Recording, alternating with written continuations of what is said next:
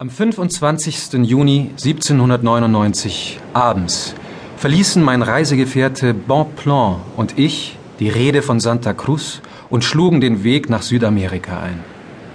Wir schnitten den Wendekreis des Krebses am 27.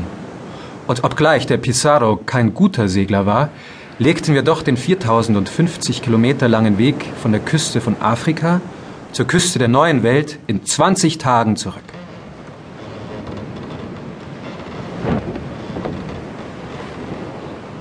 Unser Weg war derselbe, den seit Kolumbus erster Reise alle Fahrzeuge nach den Antillen einschlagen. Nachts am 4. Juli sahen wir zum ersten Mal das ganze Kreuz des Südens vollkommen deutlich. Wenn es einem Reisenden gestattet ist, von seinen persönlichen Empfindungen zu sprechen, so darf ich sagen, dass ich in dieser Nacht einen der Träume meiner frühesten Jugend in Erfüllung gehen sah. Unsere Freude beim Erscheinen des Kreuzes wurde lebhaft von denjenigen unter der Mannschaft geteilt, die in den Kolonien gelebt hatten. In der Meereseinsamkeit begrüßt man einen Stern wie einen Freund, von dem man lange Zeit getrennt gewesen.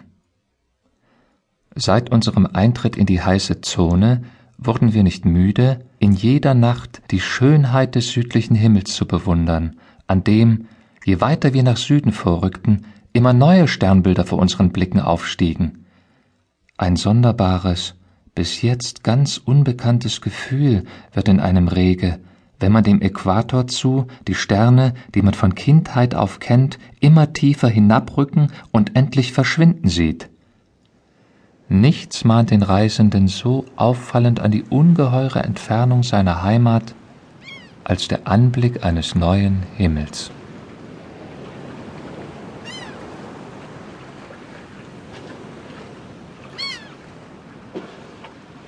Die letzten Tage unserer Überfahrt waren nicht so günstig, als das milde Klima und die ruhige See uns hoffen ließen.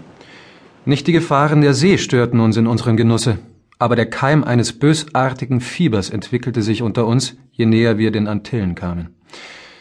Im Zwischendeck war es furchtbar heiß und der Raum sehr beschränkt.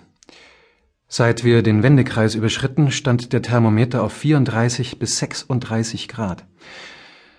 Zwei Matrosen, mehrere Passagiere und, was ziemlich auffallend ist, zwei Neger von der Küste von Guinea und ein Mulattenkind wurden von einer Krankheit befallen, die epidemisch zu werden drohte. Die Symptome waren nicht bei allen Kranken gleich bedenklich, mehrere aber, und gerade die kräftigsten, delirierten schon am zweiten Tage, und die Kräfte lagen völlig danieder. Bei der Gleichgültigkeit, mit der an Bord der Paketboote alles behandelt wird, was mit der Führung des Schiffes und der Schnelligkeit der Überfahrt nichts zu tun hat, dachte der Kapitän nicht daran, gegen die Gefahr, die uns bedrohte, die gemeinsten Mittel vorzukehren. Es wurde nicht geräuchert, und ein unwissender, phlegmatischer Wundarzt verordnete Aderlässe, weil er das Fieber der sogenannten Schärfe und Verderbnis des Blutes zuschrieb. Es war keine Unze China-Rinde an Bord, und wir hatten vergessen, beim Einschiffen uns selbst damit zu versehen. Unsere Instrumente hatten uns mehr Sorge gemacht als unsere Gesundheit, und wir hatten unbedachterweise vorausgesetzt, dass es an Bord eines spanischen Schiffes nicht an peruanischer Fieberrinde fehlen könne.